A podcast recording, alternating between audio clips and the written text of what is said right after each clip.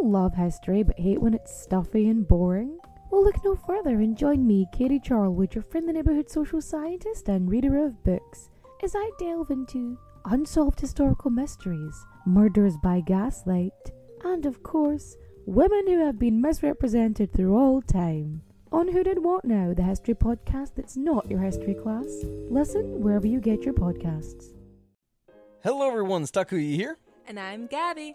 And we are the hosts of History of Everything, a podcast which you can probably guess by the name is, well, I mean, it's about everything. Do you want to know why people thought potatoes were evil and would give you syphilis? Are you curious about all the stories of the terrible and stupid ways that people have kicked the bucket over the years?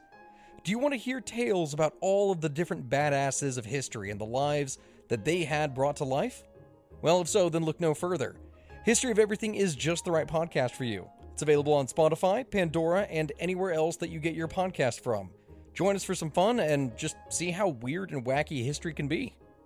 What follows may not be suitable for all audiences. Listener discretion is advised. The world is full of stories. Stories of mysteries, of curiosities, of oddities.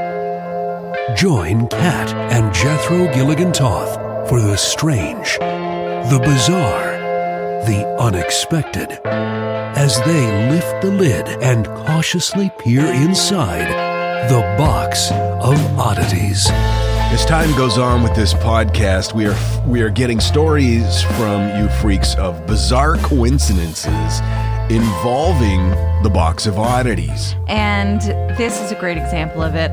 A while ago, we had talked about interesting linguistic quirks, and we got an email uh, from Becky, and it said, I love your show. You guys make me feel like I'm maybe not so odd. Thank you for that. I often mess up my words or sentences to the point where my family doesn't even correct me anymore. If I'm telling a story and I mess up my words, my 16 year old will just say, just go on and I will know what you mean. there was this one time that I remember vividly because I was so embarrassed that I must share it with you. I was in my 20s and I was out at a bar doing what you do. It was my turn to buy the drinks, so I went up to the bartender and I ordered three Le Bites ass. And the bartender looked at me funny and said, What? I didn't realize what I had said, so I was clearly annoyed at him, and I repeated slowly and loudly, Three La Bites ass. he just looked at me and said, What is that, French? and I realized what I had said, and I pointed to the empty bottles of Labatt's ice. Right. Yeah. And I said, Three of these. Now, we read that on the podcast uh what a, few, a couple months ago? In June. In, in June. Oh my God! So Friday night, we, you and I, are uh, at our favorite local watering hole here in Bangor, Maine, Nocturnem. and uh, a message comes in from Carrie. Sent us an email at curator at theboxofoddities.com. Hello, fellow freaks. So, oh my God, Becky, I was listening to your podcast at work. Yes, at work. You guys get me through a rough day. When all of a sudden, on episode 133, you read an email from Becky about three Labites ass.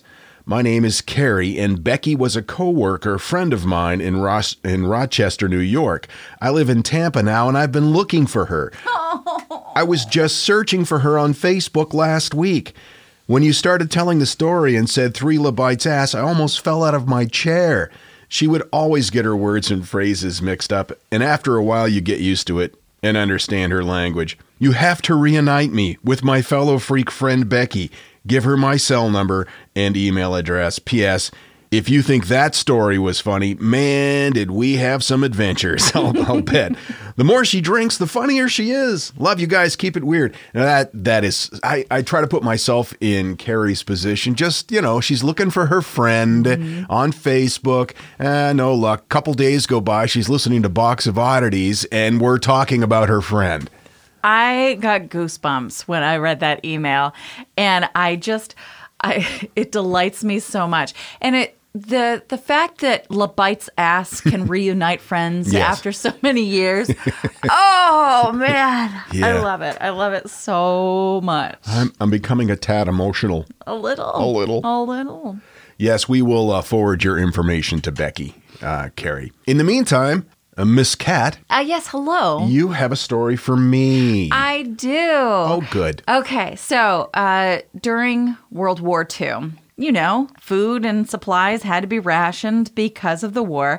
And so people had to change the way that they did things. It just makes good sense. And we all know this.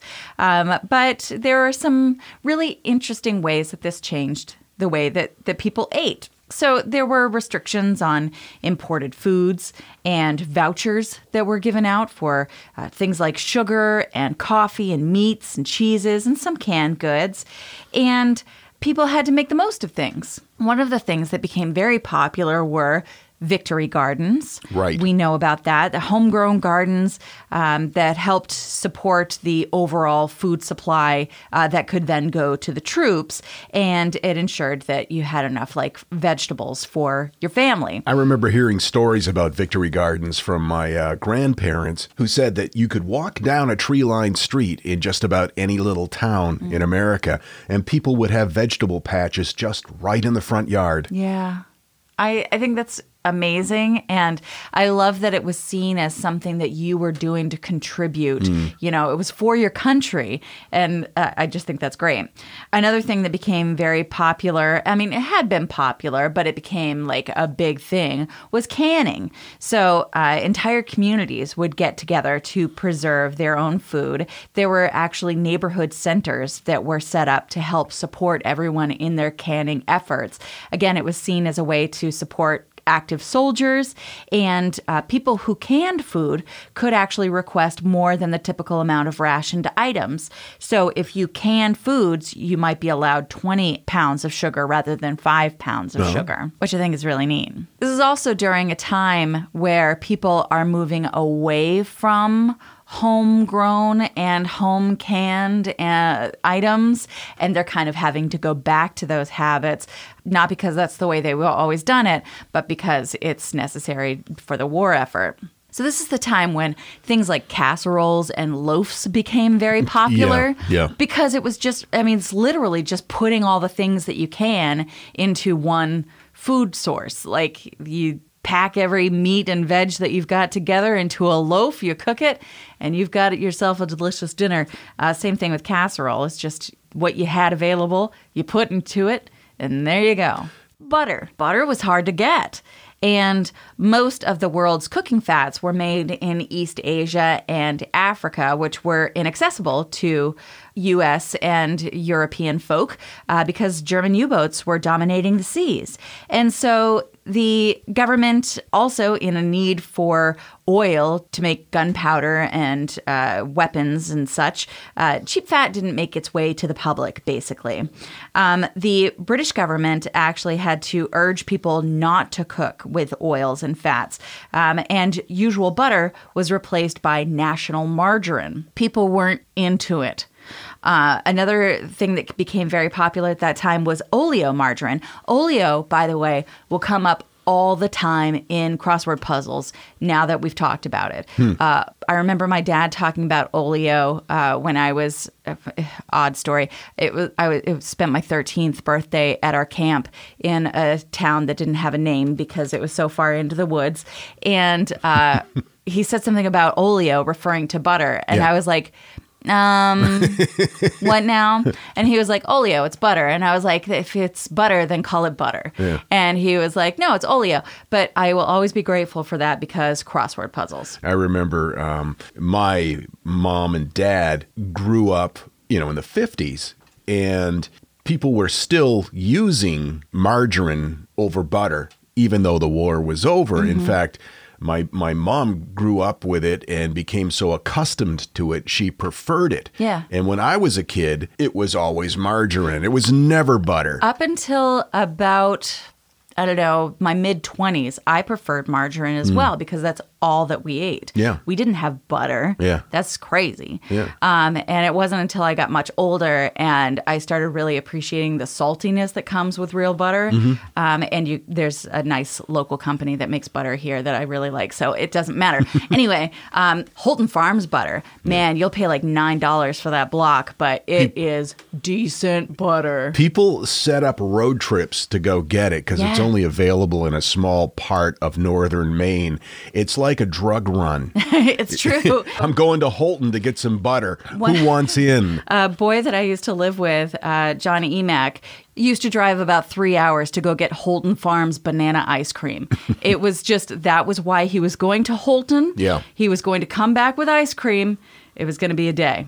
Anyway, uh, so Oleo. Oleo was actually uh, really successful because there had recently been improvements in the manufacturing process, and it was made with uh, vegetable oils rather than animal fats, so it lasted longer. And because certain states had lifted their ban on yellow food coloring in margarines, it actually looked more like butter. Right. And so it wasn't so weird to see uh, this white blob being put on your food rather than butter because a lot of states had banned that because people were trying to sell margarine as butter. So, fat and oil, essential for many recipes, and the public started saving fat whenever they could. And because they couldn't get it from a lot of sources, the the meat fat that came off when you were cooking, called drippings, uh, became the primary cooking fat for several years. People would save it, and I guess they still do. American sausage uh, didn't do real well in Britain, but uh, during wartime, they noticed that the tins of it came with a thick layer of fat in them. So in Britain, they were like, yes, and they started scooping that up and uh, became very popular because they would save that sausage fat for cooking other foods. So, mayonnaise. It is the most popular condiment in the United States. I would have thought ketchup. And in uh, the 1940s, people were running out of eggs. So, how do you make mayonnaise without eggs?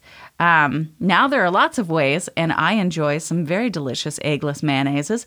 But at the time, it was potatoes. Really? Potato mayonnaise certainly didn't get the same taste, but it did kind of substitute that that texture that you were looking for, that additional moisture that you were looking for. So it became like a weird potato sauce with uh, some oil or fat needed uh, to be added to it.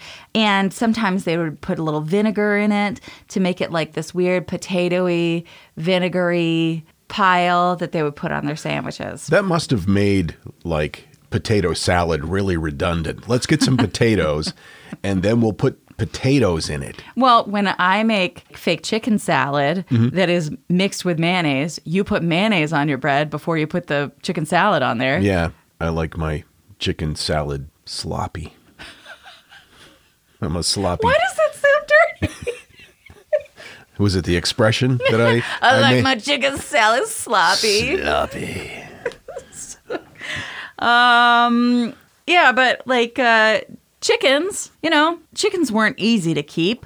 But if you kept chickens and uh, you had them as a source for eggs, the government would ration you chicken feed rather than rationing you eggs, which was really cool. Ooh. And uh, it was encouraged. It wasn't always feasible. Some people just didn't have the space for it. Uh, but during wartime, vegetarians would receive more egg rations because they didn't get the, the meat allowance. So, for the people who didn't have space for chickens, what was the option? How about powdered eggs? Dehydrated eggs, it was cheaper and easier to transport. You mix it with water. Uh, the government said it was it was great when you mixed it with water and you kind of rehydrated. Uh, everyone else disagreed. No one liked it. I've never had it. It seems terrible. Again, having a, a post World War II mother growing up, she tried to uh, convince us that powdered milk was just as good as regular milk. Yeah. Her reason was it was cheaper, and she was still in a rationing kind of uh, Sure. uh, mindset. But we hated it, and she kept trying to convince us that we couldn't tell the difference.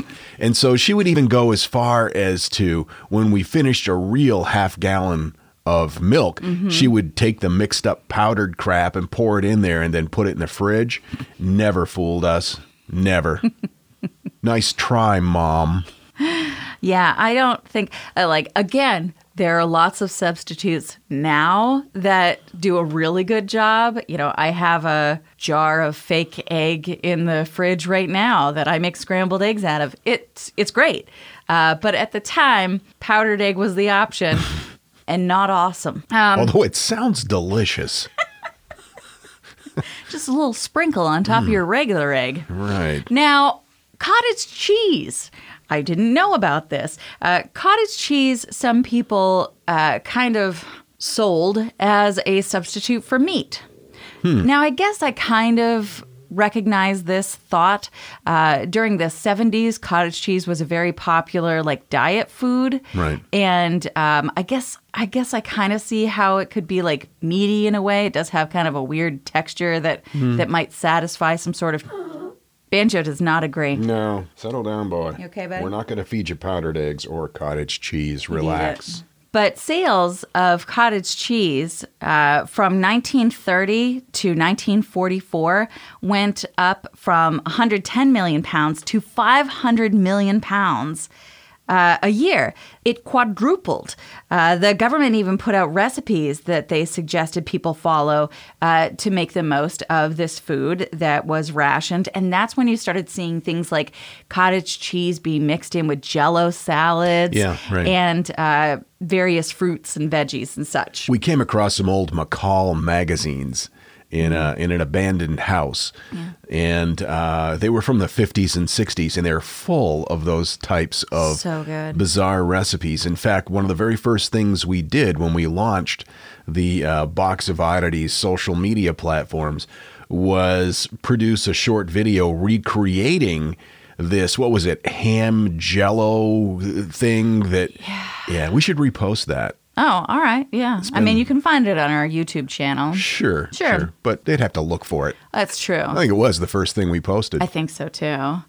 Kraft mac and cheese, aka Kraft dinner. Love it. So, uh, of course, we we've all had it, uh, but it was very important for the average American and Canadian family uh, struggling struggling through those years of food rationing.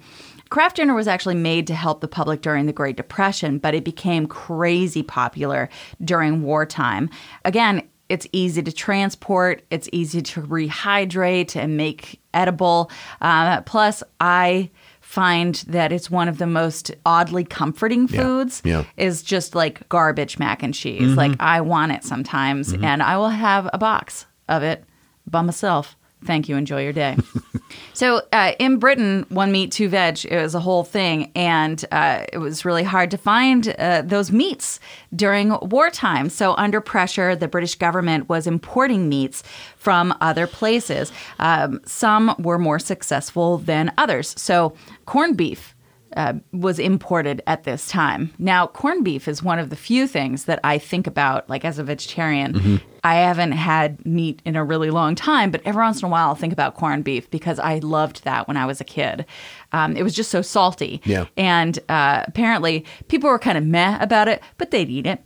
But others, like a species of snake mackerel that was imported from South Africa, What? people were not having it. It was called snoek, and uh, the the American and British public did not see that as a suitable substitute for food at all.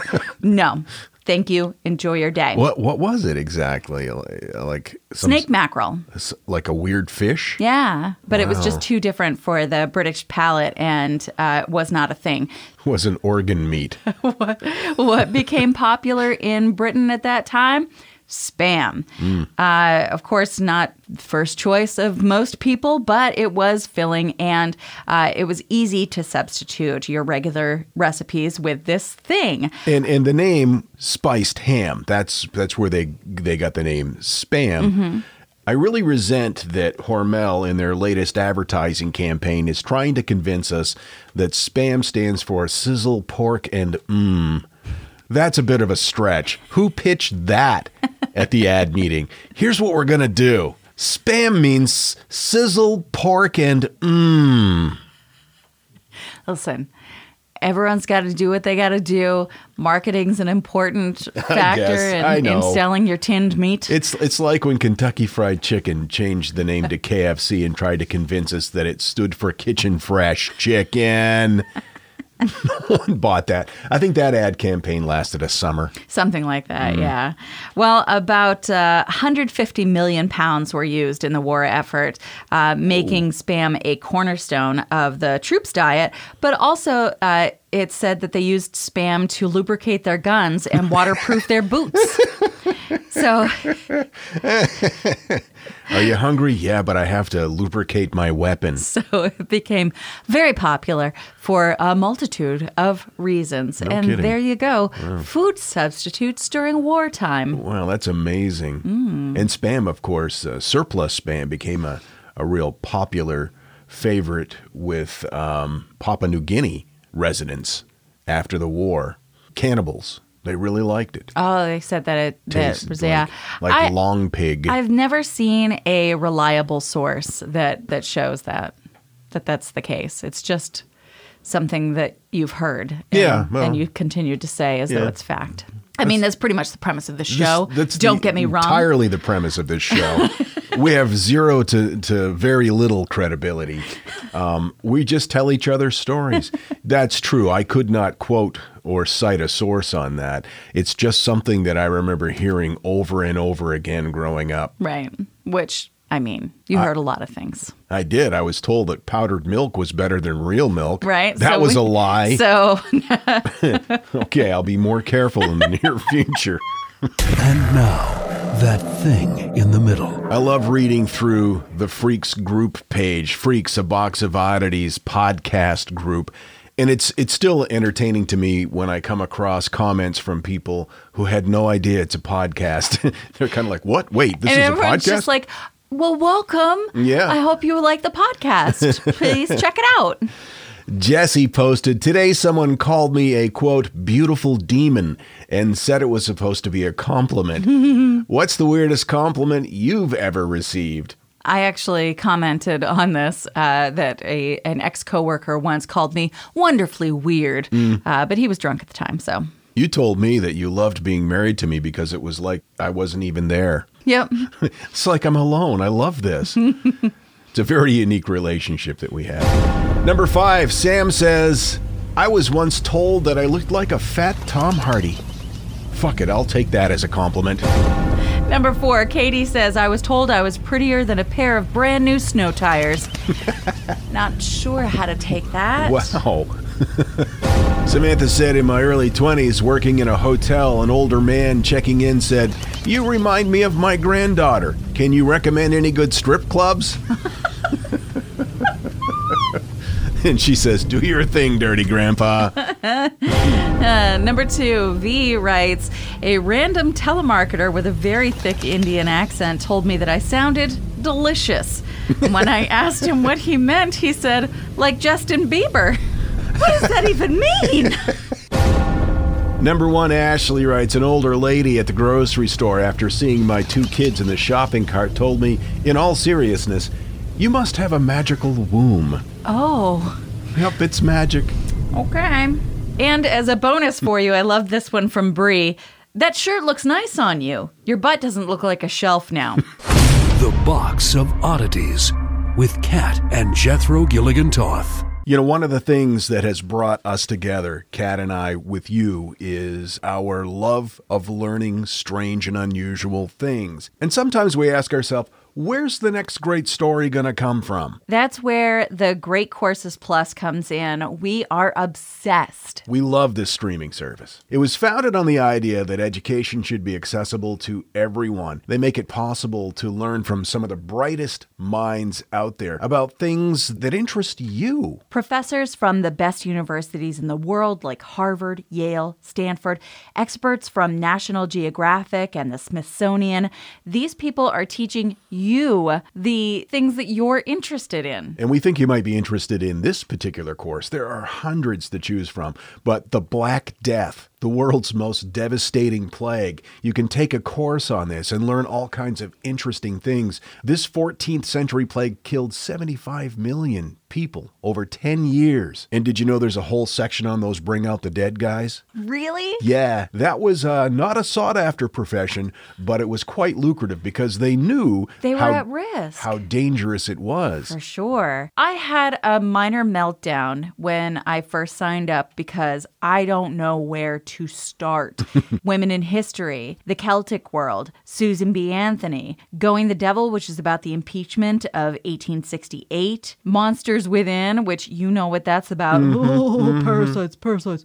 There are courses about living well, staying fit as you age, I'm interested in Tai Chi. That's something I'm going to take. how to play chess. You can unlock a world of knowledge with the Great Courses Plus, and right now they're giving Box of Oddities listeners a special limited time offer a free month of unlimited access to their entire library. Go to thegreatcoursesplus.com slash box. TheGreatCoursesPlus.com slash box. Start your free month today. Expand your brain stuff with us. Uh, that should be their new motto. Expand your brain stuff. Yeah, with us. TheGreatCoursesPlus.com slash box. And as always, we'll include that link in the show description. All stories on the Box of Oddities are true, and some of them actually happen. We were talking about um, voices from beyond the grave uh, in an episode not too long ago, and Monique sent this message to us. My dad passed away in August from a stroke.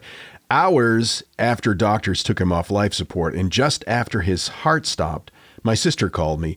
But when I picked up the phone, there was crackling and interference, and my dad's voice came through saying, Hi, Mo, before more crackling, and then my sister's voice came in.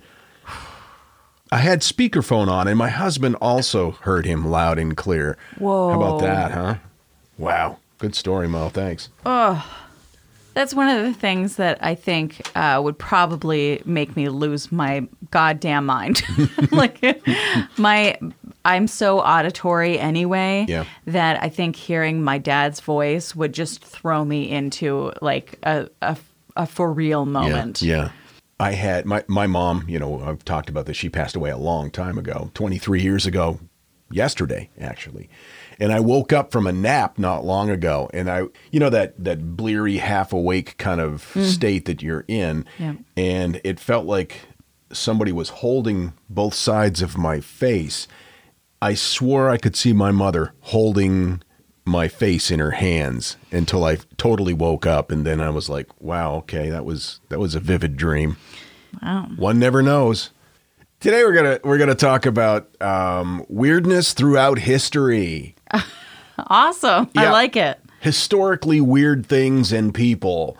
Okay, I'm gonna start with this. This guy, his name was uh, Robert Liston. He was a surgeon in the 1800s, and he was known as one of the fastest surgeons alive. Is that a good thing? I mean, is that like the goal is to be the fastest At that when you're talking about surgery? Yeah, at that time, apparently, uh, there was great pride taken by uh, Dr. Liston in how quickly he could amputate limbs. Oh, jeez. And it was, you know, I think he had some sort of an indoor record. Uh, Oh, he, he did a number of them all at once. And the reason was that they preferred quick amputations is because anesthesia, as we now know it, didn't exist. So patients were awake during the procedure. So Okay. make it as fast as possible. Got it. The shorter, the better, so to speak. Liston was performing a leg amputation one afternoon, but he worked so fast that he accidentally cut off two fingers on his assistant's hand while he was sawing the guy's leg off. Both the patient and the assistant died later of gangrene. Oh, Most likely due to the fact that he never washed his his saw. They Sure. just they didn't do that back then. So he had one patient, but two fatalities. Oh wait, no, there was three. No. Yeah. There were doctors and spectators there. That was often the case in the old Victorian operating theaters, and they mm-hmm. were pretty tightly packed together during the procedure. That when he cut off the guy's leg and his assistant's finger he accidentally pulled the saw back, and it was very close. It swiped by an elderly doctor who was observing, mm-hmm. and the blade sliced the fabric of the doctor's suit coat open. And the doctor thought he had been cut open, not uh-huh. just the fabric of his of his suit, and shock set in, and he died from a heart attack. Oh my gosh. So he, so Dr. Lister killed three people in one operation. Whoa. Congratulations, doctor. You must be proud. So okay, um, that's amazing. And if like if speed is a thing, why don't you just chop the limbs off rather than hacking them off? What's the what's the benefit to hacking rather than chopping? Cleaner cut, I would think. Uh, if you, you mean like hack it off with like an axe, No, no, just give it like one good chop. Like ha sha. like a guillotine for for legs. Exactly. Okay. I, I think it, it had to do with splintering of the bone. What they would do, at least uh, during the uh, Civil War, I was just reading a book on field surgery, actually, because, well, I'm, I'm that guy. Um, when they would take an arm, for example, first they would cut with a knife through the flesh. They would peel the skin down like five inches or so past where they were going to saw through and save that skin. They would Oh, so saw they through the bone. So they'd have something to cover it up with. Oh, Yep. okay, that makes perfect sense. And they would wrap that back up and I still think chopping's better. Plus, then you- ha, Yep. right? yep. You get to do that. Yeah. Let's talk about the 1904 Olympics in St. Louis. This was weird. Um, the marathon was a complete disaster. The, the first place winner um, came across the uh, finish line in a car. I actually I've read about this and I have almost done an entire episode about this because Really? really, you could. This Yeah. is a bizarre bullshit ragamuruct. Is that a word? No. I love it though. Um, it is- Ragamuruct. It's nuts. So here's what happened. They held the 1904 Olympics and the marathon was was taking place. The first place finisher crossed the or the finish line in a car. The guy in second almost died from eating rat poison. Uh, the fourth place finisher was dressed in pants and shoes and took a nap by the side of the road for part of the race. I, I almost think it's a shame that you're just glossing over this because this story is nutso. Well, I'm gonna I'm gonna go into a little bit more detail. Okay. here. The first place finisher, Fred Lorz, uh, hitched a ride in a car to the end of the course. This, according to BuzzFeed, um, he was struck with serious cramping of his legs, so he got out. He, he got in this car and just hitched a ride, and he got out shortly before the finish line, and then jogged across it, which which fooled many of the onlookers. He claimed later that he just did it as a joke. It wasn't really he was he wasn't trying to cheat. Yeah. Second place finisher Thomas Hicks. They gave him the state of the art performance enhancing drug of the time, which was uh, egg white and uh, arsenic. Yeah. And well, cramping set in there. Sure. As Probably As not in the legs though. yeah, no, not in the legs, but it did hurry his step along. It quickened his gait. He came in second. Fourth place finisher, uh, his name was Andarín Carbajal. He was a Cuban national who raised money to attend the Olympics by running the entire length of Cuba. So he, he, he runs the entire length of Cuba. He collects all this money that he needs to go to the Olympics and compete in 1904. But he gets to the States and gambles all the money away. So he shows up for the race in his suit because he didn't. He doesn't have any like running No, clothes. No, but another runner uh, used a knife and cut his pants into shorts. So that was nice. Yeah, Teamwork. yeah. I appreciate it. And then during the race, he got hungry and he was jogging by this roadside orchard and he decided to have a bunch of apples. And uh, I guess the apples, some of them were were past prime, and he was stuck with uh, struck with stomach cramps and had to sleep it off. So he took a nap and he still finished fourth. Right. And if I remember correctly, it was incredibly hot. Like all the Yes. the day of this race was like unseasonably hot and everyone was just like on the verge of dying, all of the runners. And then you add in uh, food poisoning and rat poisoning and car cheating. Yeah, car cheating. I know, and it was so dusty too. They they said that uh, because it was so hot and, and, and dry, the roads were really dusty, and it uh, it made it very hard for anybody to even breathe, let alone compete in this Olympic event. During World War II, the Polish army enlisted a bear as a soldier. Awesome. Yeah. Well, they found this bear. It was a little bear cub, and his mother had been killed by hunters. Aww. And so this little cute cub was just hanging out on the side of the road. So one of the soldiers took the bear in and named him Wojtek. And he was trained in part by a civilian uh, refugee. Uh, Wojtek was eventually el- enlisted as a soldier in the Polish army in order to uh, get him on a British transport ship. They even gave him his own pay book, serial number, and rank. He was a private. He did pull his weight, though. I can't say I'm on board with this. He he helped transport supplies, including heavy boxes of ammunition, but he was allowed to sleep in the bunks with the other soldiers and had a fondness for beer and cigarettes. So he was a popular bear. now I'm 100% against this. After the war, he was placed in the Edinburgh Zoo, where he lived out the rest of his life until he died at the age of 21. Wojtek, the beer drinking soldier bear. That sounds like the nickname of a boy that I would think is incredibly cute. Soldier bear. You're my little soldier bear. You're my little soldier bear. Mm. So Violet Jessop, Okay.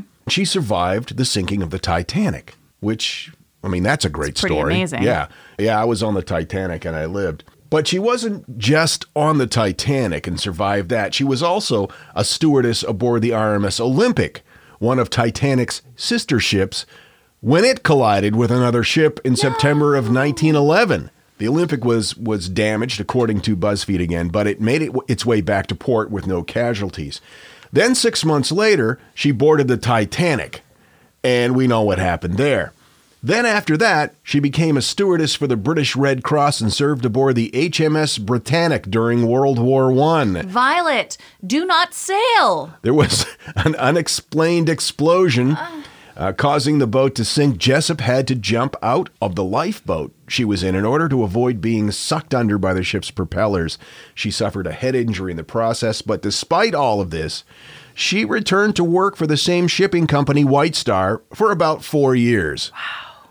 If I survived the Titanic, I don't think I'd even take a bath again. I would just shower. The tall bath. The tall bath. Something a little bit more recent, not much, but uh, 1962, during the Cuban Missile Crisis, tensions were at peak between the then Soviet Union and, and, and the U.S. Soviet Vice Admiral Vasily Arkhipov was on board a nuclear sub near Cuba. They were unable to pick up any incoming radio signals, so they thought war had broken out Oh. but they weren't sure. So they didn't know whether or not they should launch their nuclear warhead from the submarine toward U.S. mainland. I would say err on the side of caution, not guess. Well, they had a really scientific uh, way of deciding. Uh, they had a vote among the three officers on whether or not to launch the nuke. Oh. Arkhipov was the only one who said no. And so, because it wasn't unanimous, they didn't nuke the United States. That's how close that came. Whoa. Well done, sir. Golf clap. In 1983, during the Cold War, a single Soviet lieutenant colonel by the name of Stanislav Yevgrafovich Petrov avoided nuclear war by correctly identifying a false alarm with uh, the Soviet missile detection system. Um, the Soviet missile detection system said that there were five incoming uh, missiles from the United States, when in reality, it was a freak occurrence involving sunlight reflecting off high altitude clouds, and it confused the satellite system. Whoa. So it told them that there were five incoming missiles from the U.S. Now, Petrov reasoned that if the U.S. was was initiating a nuclear war, they would go all in, and it wouldn't just be five missiles. Um, it would be many, many more. So, against military orders, he determined it to be a false alarm, preventing a retaliator- retaliatory launch by the Soviet Union. Wow, that's really amazing. Yeah. Petrov! Well done, sir. I'm into it. So, about the turn of the 1900s, the Wild West was really developing this mystique and allure. Of course, you know, Buffalo Bill had his Wild West shows, mm. and people just, it was romanticized by dime novels. Nothing about that sounds nice to me. I don't understand how it could be romanticized. Like, oh, everything's dirty and you're going to be killed at a card game. And you have to drink really crappy whiskey out of a bottle. right? No, Yeah. Um, thank you. Plus, what's the point of those shutter doors? What I mean, Yeah, that's that's an excellent point. that doesn't keep the flies out. and there were plenty of them Right? in the Wild West because there was horse shit everywhere. You know what I do like though? Those slightly raised porches. Cute, cute, oh, yeah, cute. yeah.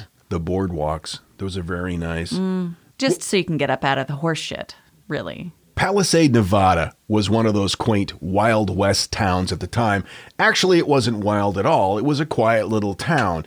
And the Transcontinental Railroad opened in 1869 and passed right through Palisade. Now, a train conductor had stopped at Palisade and he mentioned to some of the locals that the big city passengers that were on the trains going through these little towns on their way to San Francisco or wherever were often really disappointed that all of the towns that they went through were just these quiet little hamlets and it wasn't the Wild West like they had read about in these dime novels. So people from Palisade decided that they would uh, stage Western style shootouts in the streets. Everybody was in on it, even the U.S. cavalry and local Native American tribe. They would stage battles against each other for the entertainment of the passing railroad travelers. This is So weird. Yeah, and and when interviewed, they asked you know these people why they did it because they weren't making money off of it. Right. They said they just wanted to pull one over and get a good laugh on the city folk.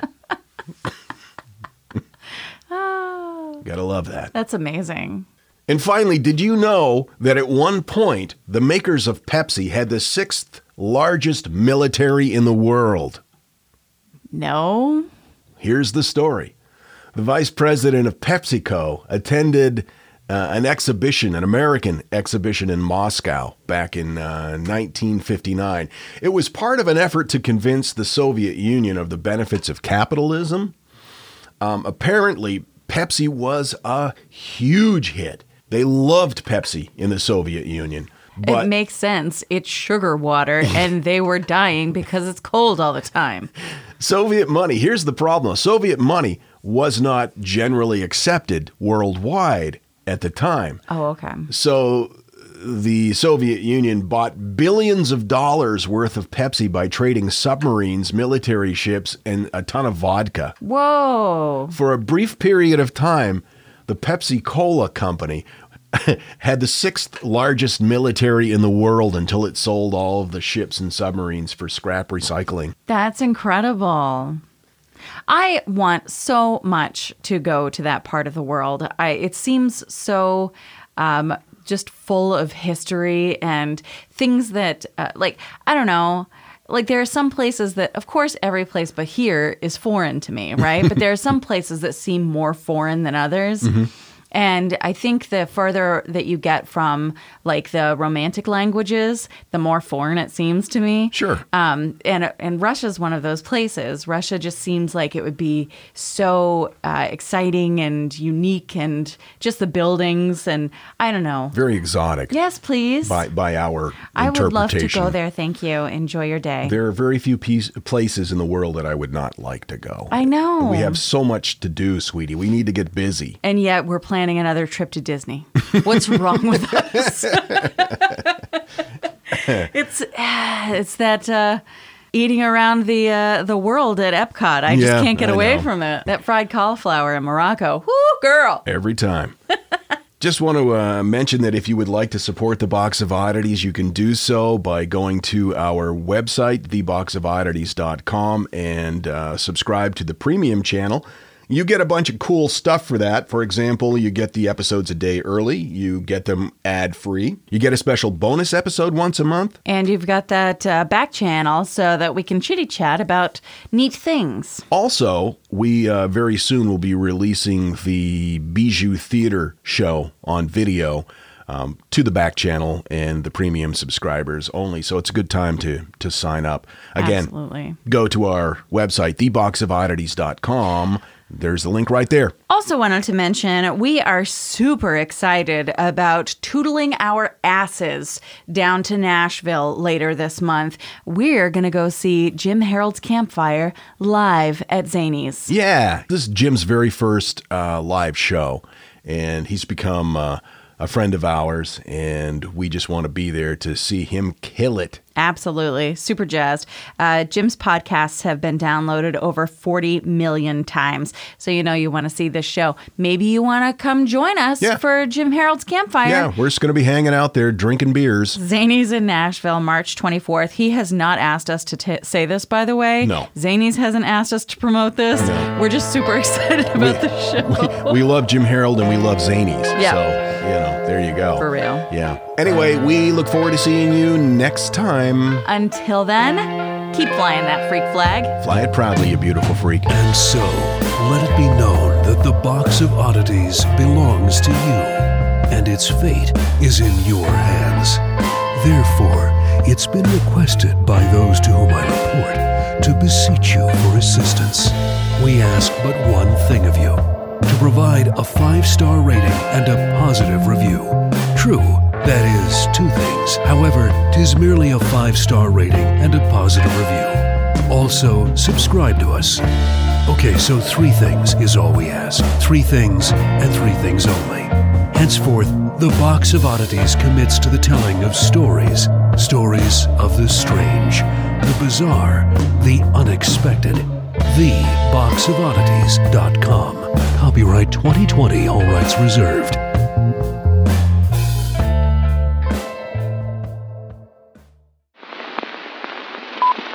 Despite the predictions of the future, not everything will be sent over the so called internets. Some things, like packages and laboratory samples, will always rely on the U.S. Postal Service, the finest network of mail carriers ever assembled to deliver goods in Soviet era white trucks with no license plates. That's why the Box of Oddities now has a secure mailing address where you can send us things too big for the internets. You'll sleep easy knowing your parcel will be guarded around the clock in a highly secure facility staffed by some of Maine's most trustworthy hourly employees.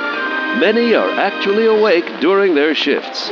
Just send those packages and letters to this address The Box of Oddities, 499 Broadway, Box 164, Bangor, Maine, 04401. That's 499 Broadway, Box 164, Bangor, Maine 04401. The Box of Oddities mailing address, the smart way to reach out and touch someone without actually touching anyone. This offer void in areas with no postal service. Packages with animals, human remains, or anything containing lecithin will be refused. Hi, I'm Neil, And I'm Ken. and we are from the Triviality Podcast, a pub trivia style game show where a lack of seriousness meets a little bit of knowledge. Join us each week for an hour long game of general knowledge trivia featuring special guests from around the world, plus tons of extra themed episodes. If you want to improve your trivia game, Or you just want to scream at us in your car when we get easy questions wrong, then we're the show for you. Find Triviality on all your favorite podcast apps. but you know that because you're already listening to a podcast. If you like this podcast, can we recommend another one? It's called Big Picture Science. You can hear it wherever you get your podcasts, and its name tells part of the story the big picture questions and the most interesting research in science. Seth and I are the hosts. Seth is a scientist. I am Molly, and I'm a science journalist. And we talk to people smarter than us, and we have fun along the way. The show is called Big Picture Science, and as Seth said, you can hear it wherever you get your podcasts.